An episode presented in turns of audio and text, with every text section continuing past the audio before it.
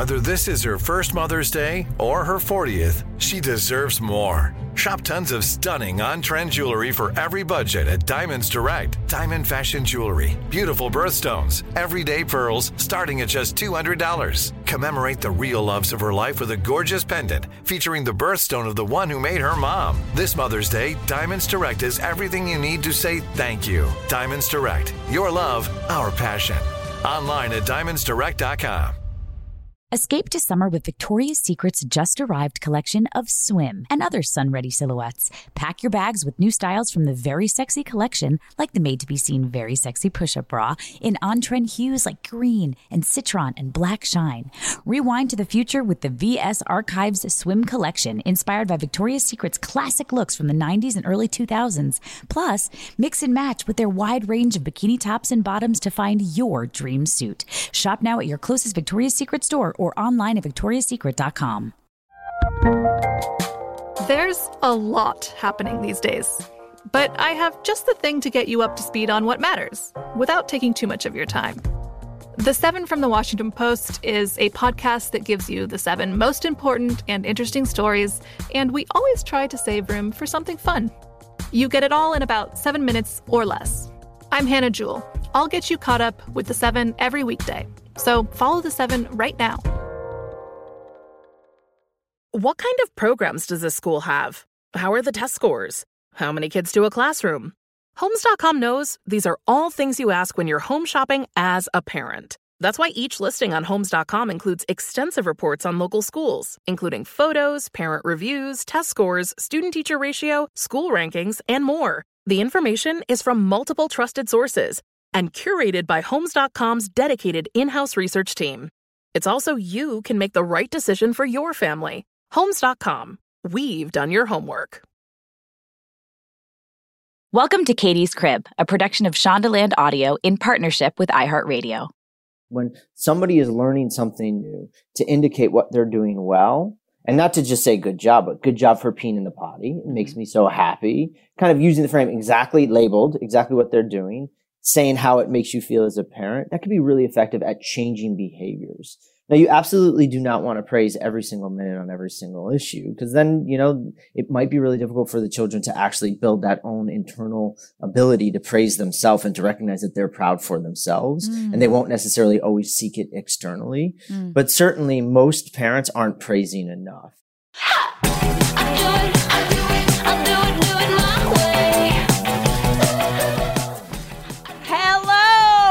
Everybody, welcome back to Katie's Crib. I am sitting across the screen from somebody who I have so many mutual friends with that I think so highly of you without knowing you, because the people we share in common, my best friend, Amy Rosoff Davis, who's been on this podcast, the incredible Sasha Sagan, who's been a guest on this podcast. I love them both so much, and they speak so highly of you, Zachary K. Blumkin. Guys, we're talking today about children's feelings and internal validation. I know we're going to talk about it in terms of parenting and children, but I feel like this goes a very long way with adults as well, and across every department avenue of your life. Dr. Zachary K. Blumkin is a licensed psychologist and the clinical director of the Columbia Day Program at Columbia University Irving Medical Center in Midtown Manhattan. In addition to his clinical and administrative roles, Dr. Blumkin coordinates the evidence-based treatments course for the psychology trainees and psychiatry fellows in the Division of Child and Adolescent Psychiatry at CUIMC. He specializes in working with children, adolescents, young adults, and adults. Zach, thank you so much for coming on to Katie's Crib. I think this might be my most important podcast episode, only because I do think that if we can get this one pretty good, it really helps everything else. Am I right? Yeah. Well, first off, thanks for having me. You're welcome. The beautiful introduction and dropping Amy and Sasha's name, whom I love. Yeah. I agree. I think validation and talking about emotions with children is such an important topic. I think it's something that we don't often hear a lot about and get a lot of instruction on how to kind of do this effectively in a way that really helps our children and avoid maybe some pitfalls that we do as parents that actually kind of impact their ability to understand their emotions, recognize them, and really importantly, learn to cope with them. You have kids yourself? I have 3 boys. Oh, I mean, we should just do an episode on 3 boys. What are their ages? So I have 7, recently 5 last week. And then I have a COVID baby who's going to turn 2 in September. So my home, not only is it the Wild West, but it often smells like urine in different places, and we have no idea why. Oh, yeah. Just let it go. MTA bathroom. Yeah. You know, we can't have nice things. That's what I say. We can't have nice things. We can't have nice clothes. We can't have a rug. We can't. It's just get involved in not knowing where the pee smell is coming from and survive. You know? Okay. In researching and preparing for this episode, there are so many things I want to ask you, but let's start with on Psych Hub's Ask the Expert series, you mentioned the difference. So let's start here between validation and praise. What is the difference? Yeah, so this is really, really important for parents to pick up. Praise as a parent to a child or, a husband to their partner, or wife to their partner, whomever, is indicating to somebody that you're happy or you like what they did. I think that was good. You made me so happy. Thank you for doing that. It makes me feel good.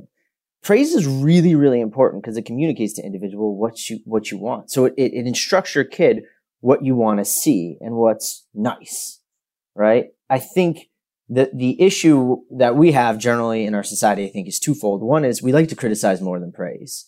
And most parents are actually using many more criticisms to praise. Usually it's about 10 criticisms to 1 praise. When research indicates we want to try for 4 praises to 1 criticism. Now, I want to be clear. I'm going to talk a lot about what parents should do, and I'll recognize I don't even do it all the time. Sure, I try my best. Of course, of course. Three boys under 7 is really, really hard. And at the same time, we want to try to praise whenever we can. When I hear a lot of parents say good job all the time, it kind of like drives me nuts. Like, good job. You peed on the potty or whatever. And like, that's good the first year, obviously. But like, if we're still doing this for like a 7-year-old, am I wrong to think that that there are parents that overpraise? There are definitely parents and people in general that I think when they praise, they don't always use it as effectively as possible. So absolutely, when somebody is learning something new to indicate what they're doing well, and not to just say good job, but good job for peeing in the potty. It makes me so happy. Kind of using the frame exactly labeled, exactly what they're doing, saying how it makes you feel as a parent. That could be really effective at changing behaviors. Now, you absolutely do not want to praise every single minute on every single issue, because then, it might be really difficult for the children to actually build that own internal ability to praise themselves and to recognize that they're proud for themselves. Mm. And they won't necessarily always seek it externally. Mm. But certainly most parents aren't praising enough. And I would agree with you. You don't want to praise for every single thing all of the time for many, many years. It's probably not going to be helpful. Wow. So most parents are not praising. What are they? What does a criticism sound? I think I do criticize a lot now that I'm thinking about it. I think my criticism in my household came about much more post 2 years old and definitely with the introduction of my second, my daughter, because so much of it is like, don't do that. You can't touch her body like that. Listen to the sounds she's making. She doesn't want to be touched like that. She doesn't want to be hugged. You have to take the toy. Like, everything got more complicated. And you're right. It is a lot of criticism. What is validation? What's the difference? Yeah. So validation is very different. And I think validation is really important because we don't hear a lot about it. And it often gets confused with praise. Validation is communicating to somebody that you hear them, that you understand them. And let's think of it specifically in the sort of sense of you understand their emotions. I understand how you're feeling. I understand how you're thinking. I might even understand how you engaged in a certain or why you engaged in a certain behavior, even if I don't agree with any of those. So it's the skill of really listening and hearing somebody else out, which is hard to do. Okay. So an example would be, let's say my son has a complete temper tantrum because his sister took a toy that he had been working very hard on. validation would be something like, I hear that you're really upset right now, and I understand that you're very angry that she took your toy, and that stinks. You know, that's really hard for you, for her, and I'm sorry. Like, is that validation? Is that the vocabulary would sound like? Yes, exactly. It sounds like you were already trained up. You know exactly what you're doing. And I imagine many parents on the call are going to say, wait, slow down. He just took her toy. What are we talking about here? So just to be really clear, a lot of the work on validation was sort of formalized in dialectical behavior therapy. And I don't know how much we'll get into that today. But dialectical behavior therapy is the idea that, dialectics is the idea that two opposing ideas can both be true at the same time. I love this. This is my marriage. I love this. We are both things can exist and happen simultaneously. Yes. It is an amazing therapeutic or theoretical orientation therapeutic, a set of skills developed by Marsha Linehan for adolescents by Jill Rathus and Alec Miller. And the idea is exactly what you said. A child took the toy. So we would want to focus on the dialectics of change. You're not allowed to take somebody else's toy without asking. So we're actually not going to permit that to happen. And acceptance. I will also accept how that young child feels in that moment. And if I validated your son, or you validated your son, and you said, I know you're really angry. I know you really wanted to play with the toy. And it makes sense to me that maybe you got really upset by this. Hopefully your son would become more regulated, will feel heard, and then himself recognize, maybe I shouldn't have taken that toy. I really reflected on the idea that his behavior on getting that toy wasn't super effective, and he's more likely in the future to do something differently.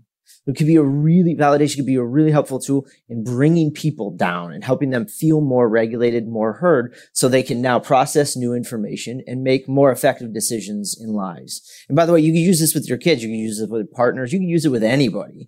But validation is an amazing tool. Now, the trick here, though, Katie, is sometimes you don't always agree.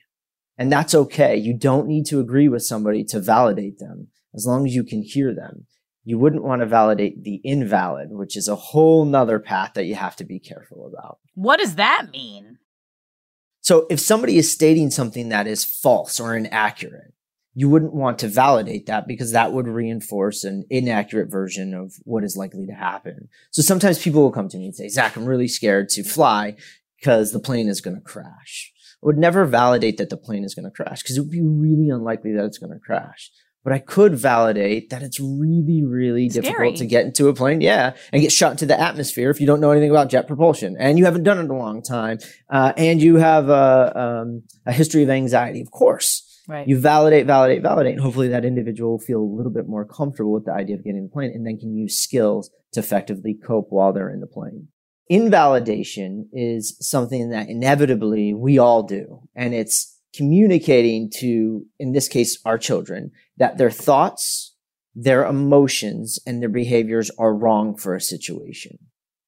All right. And so if you constantly telling a child, you shouldn't think that way, that's not the way to think about it. That's wrong to think about it that way, or don't feel that way. You should change how you feel. That's not helpful.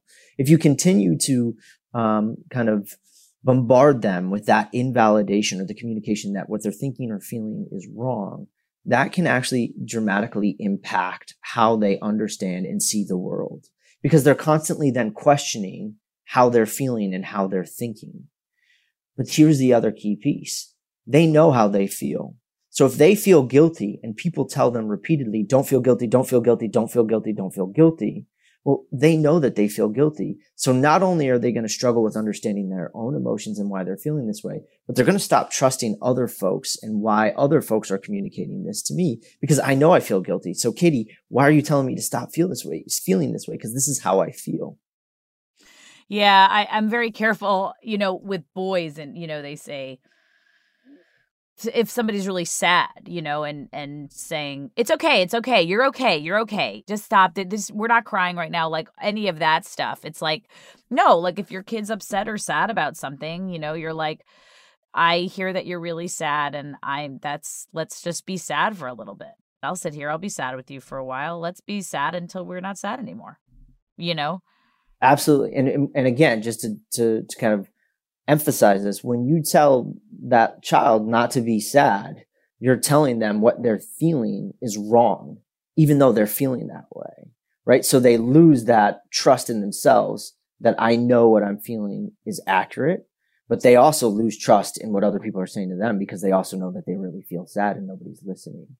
So it really, if it's done chronically and severely, it can really lead to some negative outcomes in sense of self, self-esteem, and other areas. I always equate it to, and tell me, like, you know how you yawn and someone else yawns? So if my son, for all of you listening, we have a lot of listeners who have toddlers and young children. And if my kid is having a freak out about something, validation always helps me at least try to be calm. And then like a yawn, I hope that at some point he is better matching my calmness and regulated validation than if I were to also start yelling, which, by the way, I am fucking guilty of as well. I think sometimes it's so hard that I have a parenting podcast because I know what I'm supposed to be doing, but that doesn't mean that I'm always working at that vibration. It's hard. Sometimes you just really want to yell, and then they yell too. I mean, it's like, I'm trying though. Okay, we did through a step-by-step breakdown. I think we should do this again because you're talking about dialectics, but let's talk about the body language. So the first things you could do if you were validating someone's tantrum, I see that you're upset. I hear that you're upset. Something like that. Immediately, you're trying to, it almost feels like from an acting standpoint, like empathy, right? Like put yourself in someone else's shoes. Absolutely. What does the body language for validation look like? Yeah. So, the first step really is nonverbal. And you want to kind of walk over to them, sit down. You could rub their back, tilt their heads, get down to where they are and make that eye contact. Show them that you're really listening. And look, it's similar to you. I understand in this moment, we really need to get to soccer practice. We're late for the birthday party. We really need to get to the airport. And you do not want to get in your fucking car seat. Classic. Absolutely not. And this is likely going to be one of the most effective ways to actually get them moving quickly, is to actually sit down, get with them, get to their eye level, really show them that you're listening. It can be a super effective way of starting validation and validating in itself. The next piece you're going to want to do is what we would call kind of reflection or accurate reflection. You're going to want to ask them what's going on. I know you don't want to get into your car seat because it's uncomfortable. If you got it right on the first shot, that's great. They're going to nod. They're going to say yes. If you got it wrong, it's okay because you can then ask them, oh, why don't you want to get in your car seat? Because it's too hot in the car. Okay. So let's see what we can do to fix that in that moment. Reflecting back to them, I know it's not always comfortable in the car seat because it gets hot. I get that. And let's talk about some ways to maybe make the car a little bit cooler for you during the ride there. Yeah, see, my son doesn't get in the car seat. I could be completely wrong, but I'm pretty sure my son doesn't like anything where he's not in the position of power or autonomy, right? So like he doesn't want to get in the car seat. He doesn't want to get dressed. Which is like classic 4-year-old shit show. I mean, I don't take him to school in his clothes ever. I drop him off in pajamas. There's a stack of guys listening. This is like, I can't believe the mother I am. I can't believe it. But in the battles, I can't do it in the morning. I've realized that I am not operating at a high vibrational place where I can do validation and all this shit when I just need him to get dressed and get out the door. So his preschool was like, forget it. Bring him in his pajamas. We'll change him. At some point, he's not going to wear his pajamas to school when he's a teenager because he's going to care what people think, maybe. Absolutely. I mean, and what you're talking about, Katie, is a beautiful skill of picking your battles. So my 5-year-old, I almost said 4-year-old because he just had his birthday. Happy birthday. Very sweet. Thank you. He's just started to refuse to wear shorts. So in New York right now, it's about 90 degrees and he's just wearing jeans, right? No! To the summer camp. My God. It's so hot. But you know what? I'm just not going to pick that battle because you're absolutely right. He will eventually transition to shorts. He will get hot. He will get uncomfortable and he'll do it. In that moment, I'm just not going to pick that battle, which is a really important parenting strategy to think about, because sometimes they really do need that control and that autonomy. And that's important. And as long as you're okay with pajamas at preschool and I'm okay with jeans in the summer, which I would never do, then we're good. Just let, you know, we're just going to let it go.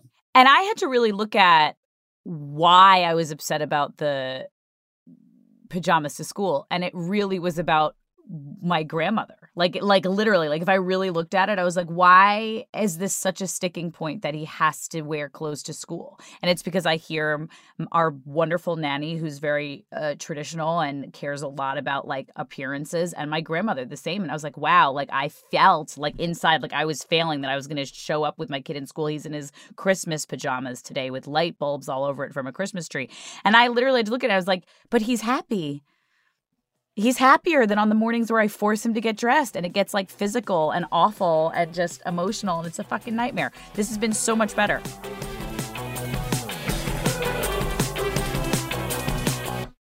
Escape to summer with Victoria's Secret. Pack your bags with just-arrived swim, cover-ups, corset tops, and other sexy silhouettes.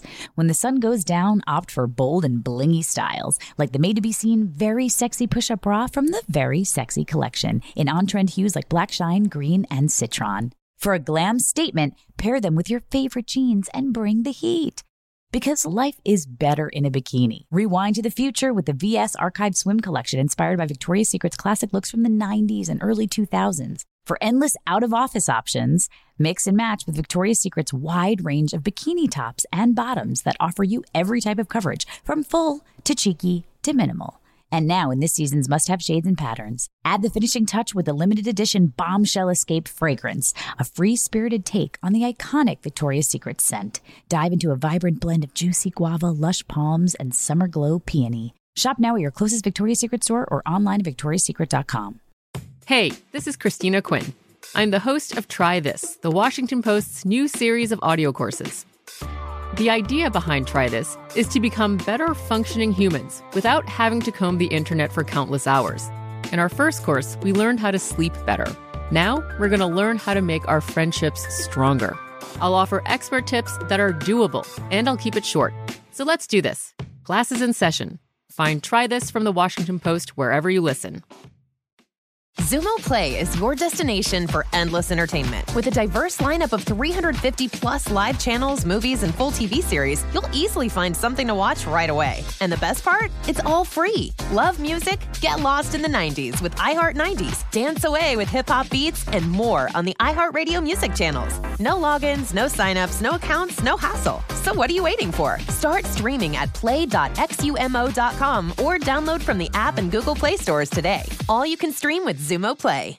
Xfinity has free premium networks for everyone this month, no matter what kind of entertainment you love. Addicted to true crime? Catch killer cases and more spine-tingling shows on A&E Crime Central. Crave adventure? Explore Asian action movies on Hayah. Searching for something extreme? Check out skating, snowboarding, and more on Fuel TV Plus, the global home of action sports. And find crowd-pleasing bops on iHeartRadio's Hit Nation playlist. There's new free shows and movies to love every week. Say free this week in your Xfinity voice remote.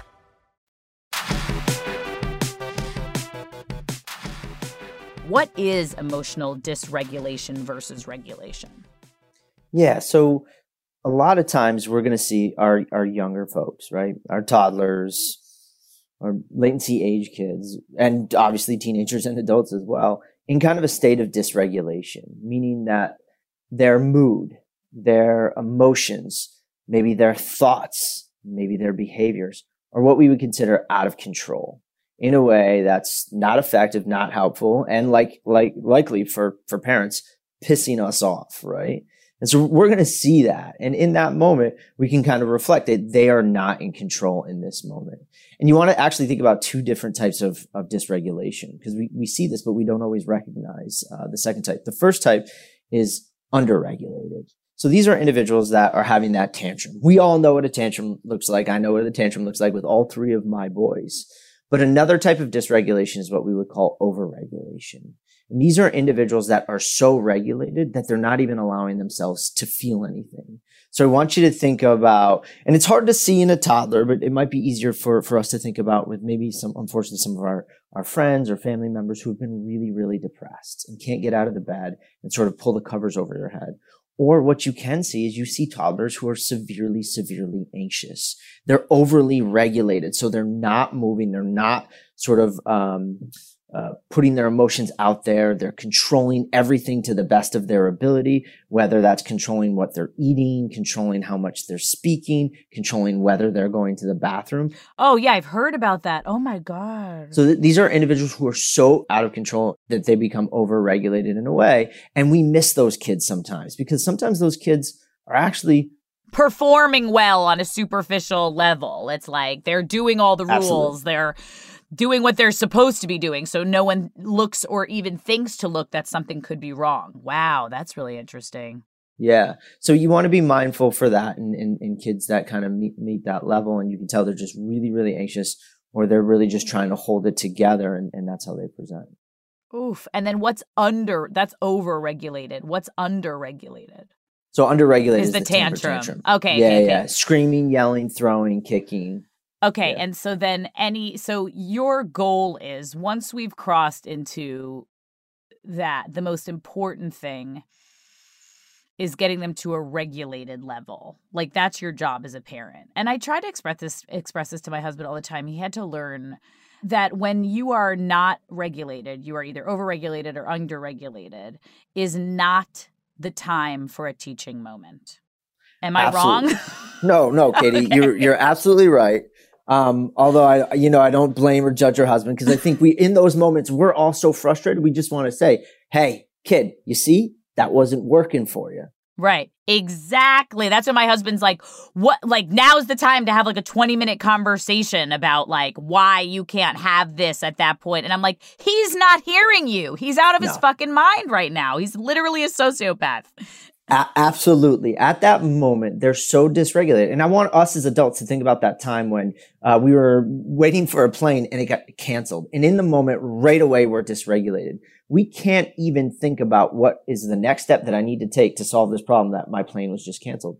I'm so dysregulated. I'm so upset. I can't even think. And that's why if you use validation to help your child get to a regulated state, they may be able to either accept the help that you're offering or that you could offer to solve the problem. Or again, more importantly, they could come up with a solution, learn that this is a more effective way to deal with a difficult situation. How the hell are parents supposed to know not only timing of it, you know, if your child is in a dysregulated moment, it might be a time to use validation as a tool to get them to a regulated spot. But how do you know that it's a good time to be validating versus when is it a time to be stern or fix a situation? Yeah. So I would come back to the idea of dialectics where I'm going to try to do both at the same time. And, you know, this also bleeds a little bit into what you're talking about modeling. Whenever I'm trying to set a limit with my boys, I am trying to do it from a calm perspective, from a perspective that shows them that I am in control of my emotions. I know what I'm feeling. And at the same time, what you did broke a rule in the home, so there needs to be consequences. Just to be clear, I don't do that. I try to do that, and I tell people I do that. Damn, that's good, though. Like, you broke a rule in the house, and so unfortunately, there's going to have to be consequences. Whoa. And we're going to jump into validate. And coming back to this, Katie, because I want to really own this. My wife says to me all the time, but you're an expert in this, aren't you? How come you're not doing what you tell people to do all of the time, right? So I get that all the time at home. At the same time, I strive to be able to validate at the same time, say, I know this is difficult. I know this is not going to be fun. And at the same time, I need you going to timeout for hitting your brother. Right? That's what we're going to have to do. They go into timeout. They get dysregulated. They get upset. At the end of timeout, I walk up to them. I validate their emotions. I get why you're upset. I totally do. And, you know, I think what sometimes I hear in our society is we're being too soft on our kids. We're being too, you know, we're being too easy on them. And maybe they're right, maybe they're not. I personally think as somebody who does a lot of behavioral parent training, what I'm doing in that moment is trying to help my child get more regulated so they can learn how to be more effective. And at that age, it's really, really great. They can learn a lot on how to be more skillful in the future. And it's such a crucial time to be able to teach them how to deal with that. So as much as I can, I try to validate to get them in a regulated place so they can learn from it. This is making me feel much better because you're a professional and now I'm going to tell people that. But I do feel guilt about not being stern enough especially around older generations, like on family vacations with my parents or my grandmother. Or, you know, I have a very extroverted son who, you know, I hear people say like, "Oop, you're going to have to look out for that one," or "You think he's hard now?" Like, or "You're going to have to show you." This one's classic. Like, "You're going to have to show him who's boss now, because later," you know, things like that always perk up my ear a lot. And I worry that, yeah, I think the older generation was like, throw him in his fucking room, lock the fucking door, let him scream and cry. He just hit his sister. Like, that's unacceptable. Where I'm trying to do more of what I learn here from experts, and I'm praying that y'all are right, that I say, "Oh, okay, you know what? You touched your sister's body in a way that's unacceptable. It's not how we treat people. And now me and your sister, we're going to go play over here because we don't want to be," or whatever I do, you know, like, "You're going to have a timeout and sit in your room and think about it. And you can be upset. You're allowed to be upset, but we're not going to treat people like that. I don't allow it." And then I come back and then we repair the rupture a few minutes later. And he says he's sorry. And I say, "I appreciate that you're sorry. But it still doesn't make it right that you hit her.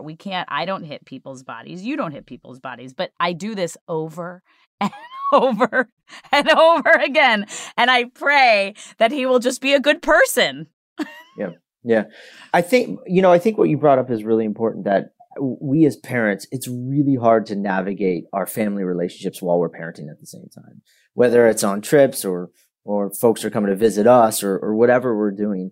And you're just going to try to do the best you can by really using these skills and strategies, and recognize that they weren't necessarily developed or talked about or utilized in our generation, and that's okay. I'll still do something a little bit differently with my kids. And as long as you're finding that balance of making sure that you are doing some limit setting, because there needs to be some limit setting. Of course. And you're also having some acceptance of, this is the situation, this is my child, this is their strengths, and these are their areas of growth.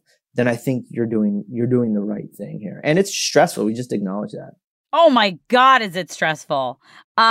This book you mention a lot, which I think is a book, it's called The Rabbit Listened.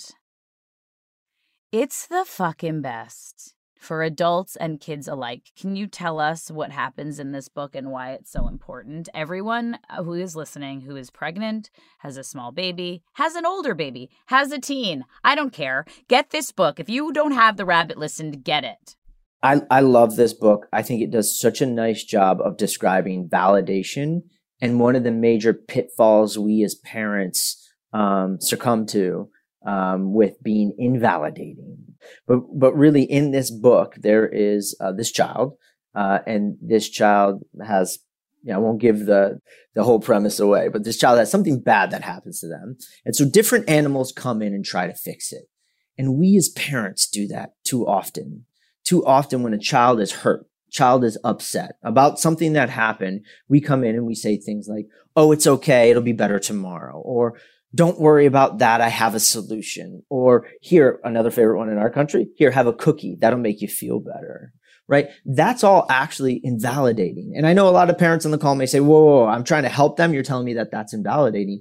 It is, because in that moment, your child is feeling a specific emotion. It's really important for us to allow your child to sit in that emotion, and for you to sit with that emotion with your child as well.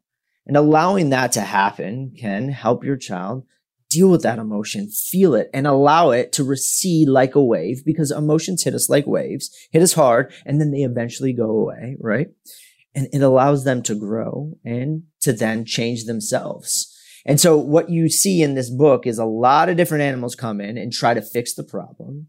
The young child is not getting what they need until one animal comes in and just listens.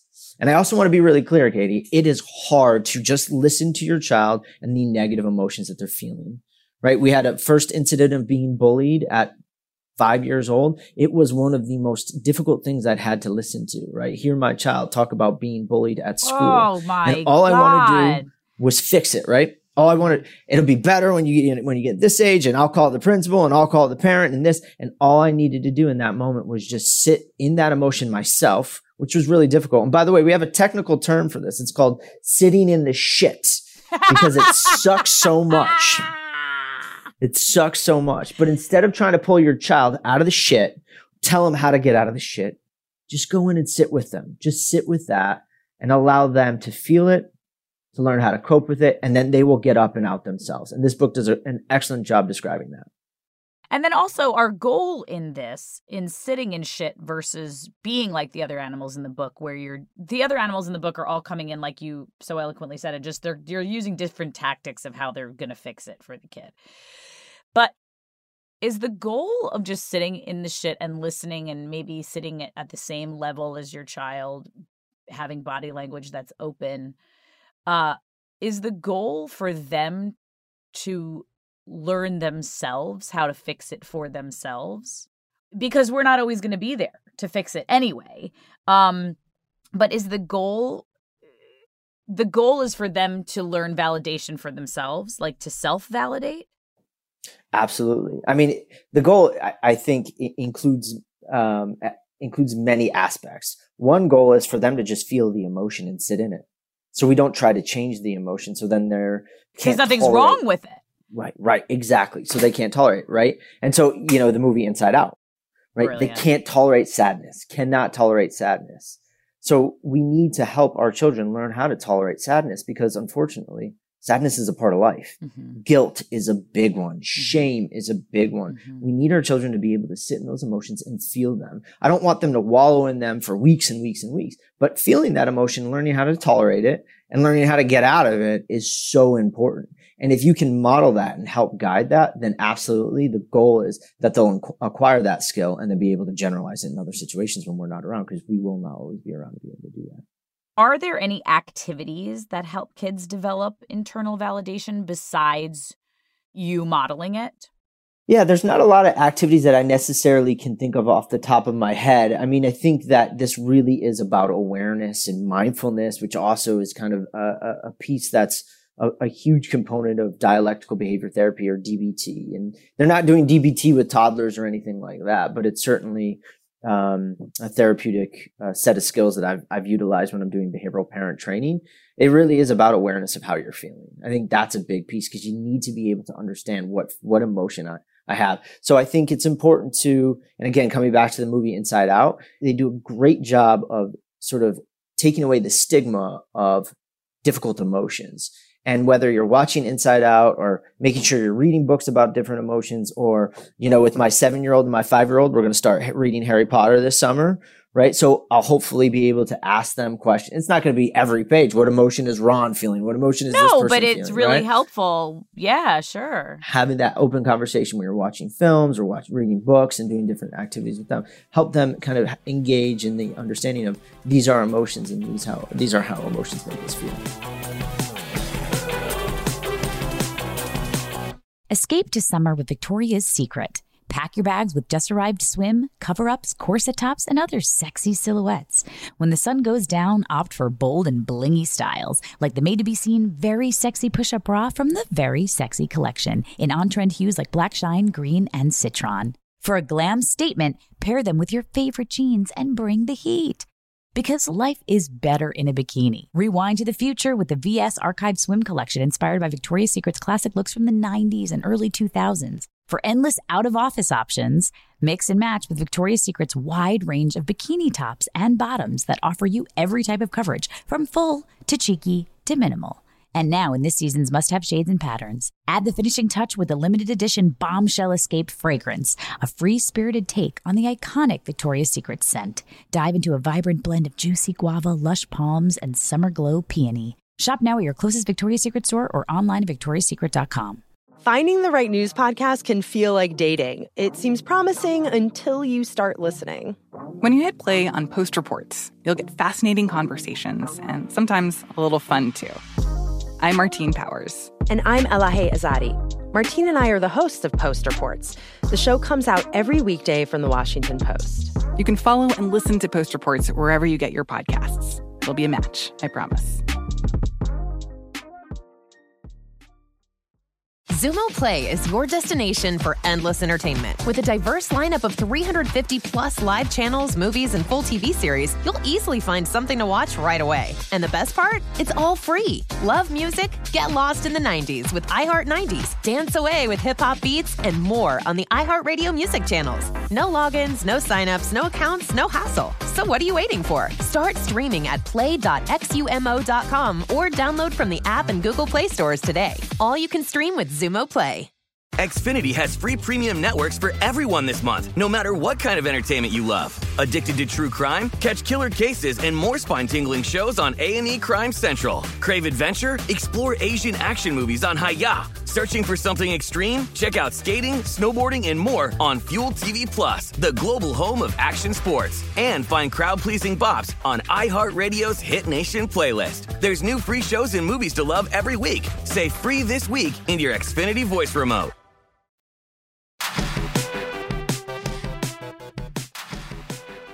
You know, my husband and I were such actors, and we've been in therapy for like 20 years, and we just love it just because whether or not I'm having good weeks, bad weeks, or actually struggling with things I've been diagnosed with or whatever, for me, it just makes me a much better mother, daughter, wife, because I have somebody else listening to my stuff. When is it time for a child to have therapy, or should? I don't know. So that's a tougher question to answer because it can be so individualized. And at the same time, if you're concerned about emotions or behaviors or even thinking patterns and styles, if you're concerned that any of those three areas are impacting one of the areas of life for a young child, friendship, academics, ability to engage in social activities, ability to connect with other folks, sort of all the different facets within young children. That's probably the time to seek some advice on it, if we want help. You know, the really nice thing about many childhood psychiatric issues, if we intervene early, the outcomes are tremendously positive for many of them.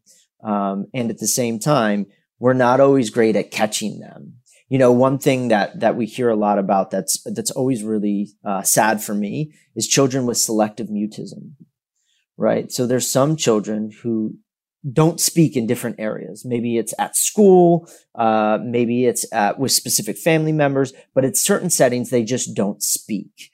And what you'll hear sometimes from healthcare professionals, whether it's, you know, an MD or maybe even a therapist, is, oh, don't worry, they'll grow out of this. But this is actually a pretty severe and significant issue that needs to be addressed with a specific type of therapy, and needs to be addressed as quickly as possible. And when addressed, the outcomes are really tremendously positive, but sometimes we don't always recognize these things. Wow.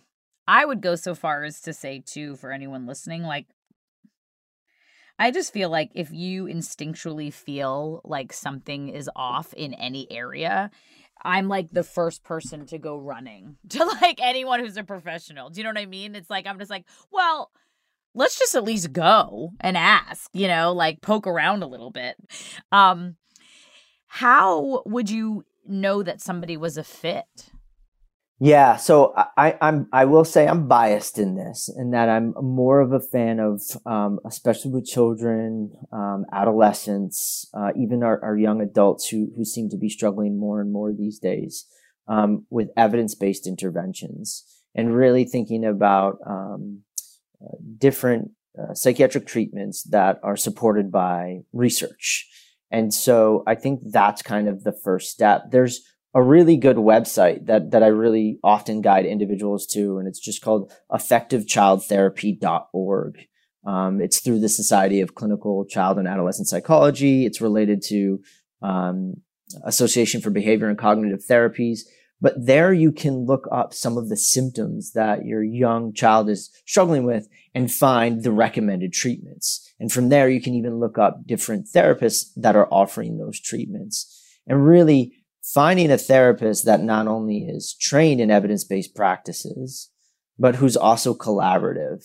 You know, if you have a therapist that's meeting with your child and not really giving you updates on how things are going, maybe not weekly, right? But you're hearing and you know what the treatment plan is and the goals, and they're giving you feedback. That's important for child and really for adolescent therapy as well. There might be cases where really we want the adolescent to have that autonomy, but that's being explained to you why and what's going on. But for the most part, you're going to want a therapist that's collaborative and speaking with you and giving you feedback and giving you some guidance. And the other piece that I think we really struggle with, as I know I struggle with as a provider and as a parent, is often child interventions include the parents, which means not only, there could be up to 2 sessions a week where the child is going in once and you're going in with your partner or on your own once as well.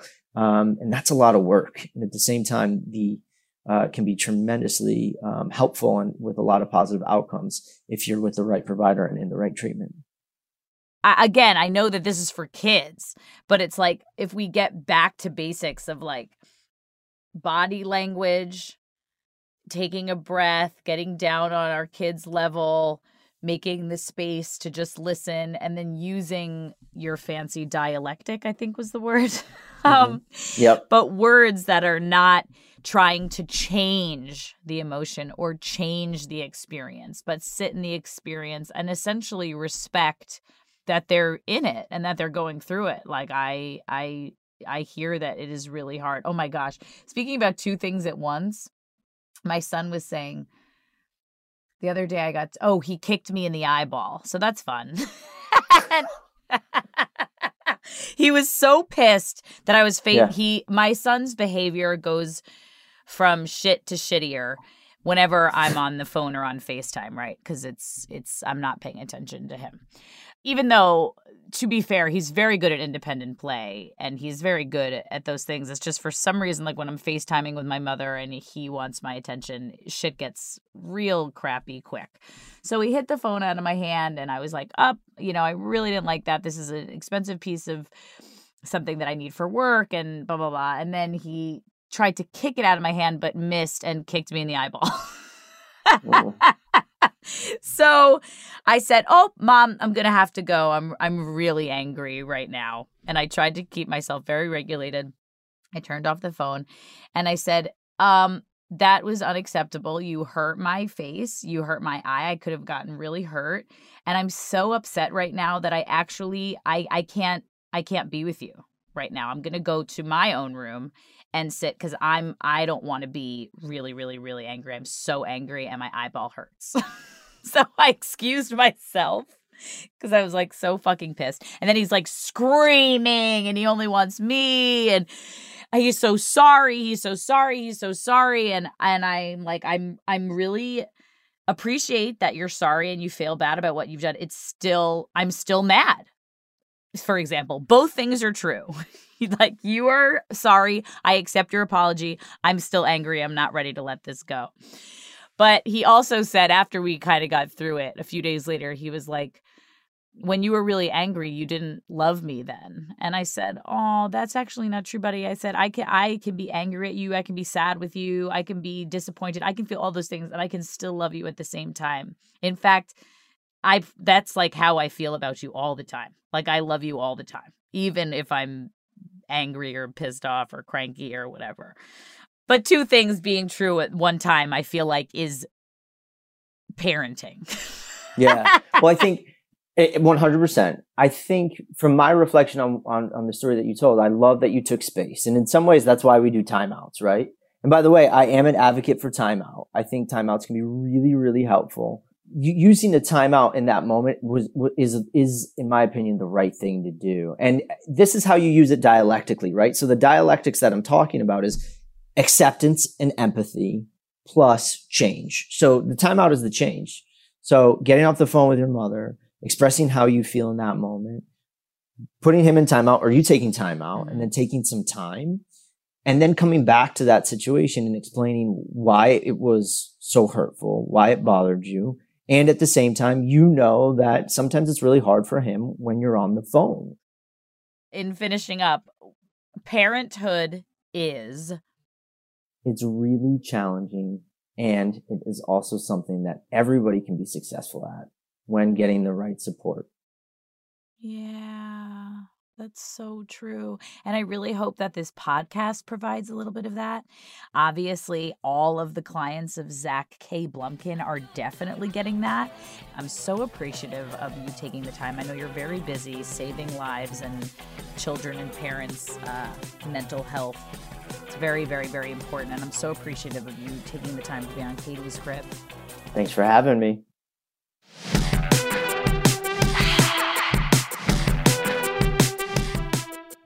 Thank you guys so much for listening to today's episode. I want to hear from you. Let's chat. Questions, comments, concerns? Let me know. You can always find me at Katie's Crib at Shondaland.com. Katie's Crib is a production of Shondaland Audio in partnership with iHeartRadio. For more podcasts from Shondaland Audio, visit the iHeartRadio app, Apple Podcasts, or wherever you listen to your favorite shows.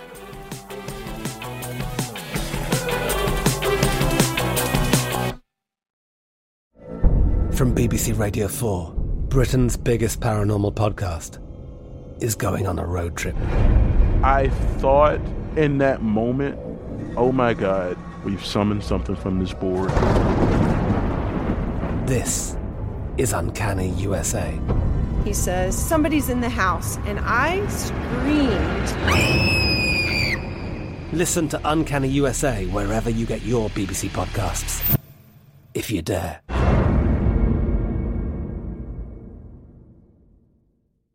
Xumo Play is your destination for endless entertainment. With a diverse lineup of 350-plus live channels, movies, and full TV series, you'll easily find something to watch right away. And the best part? It's all free. Love music? Get lost in the 90s with iHeart90s, dance away with hip-hop beats, and more on the iHeartRadio music channels. No logins, no signups, no accounts, no hassle. So what are you waiting for? Start streaming at play.xumo.com or download from the app and Google Play stores today. All you can stream with Xumo Play. Xfinity has free premium networks for everyone this month, no matter what kind of entertainment you love. Addicted to true crime? Catch killer cases and more spine-tingling shows on A&E Crime Central. Crave adventure? Explore Asian action movies on Hayah. Searching for something extreme? Check out skating, snowboarding, and more on Fuel TV Plus, the global home of action sports. And find crowd-pleasing bops on iHeartRadio's Hit Nation playlist. There's new free shows and movies to love every week. Say free this week in your Xfinity voice remote. Are you still searching for your perfect place to call home? Well, now is the time to buy at Fisher Homes. If you're looking to move in before the end of 2024, May could be your last opportunity to start building your dream home and close before the year's end. If you're hoping to move in even sooner, Fisher Homes also has homes that are move-in ready and waiting for you, where you can start enjoying the benefits of homeownership even faster. Schedule your personal tour with a new home advisor today at fisherhomes.com and make this spring the season you find your perfect home sweet home.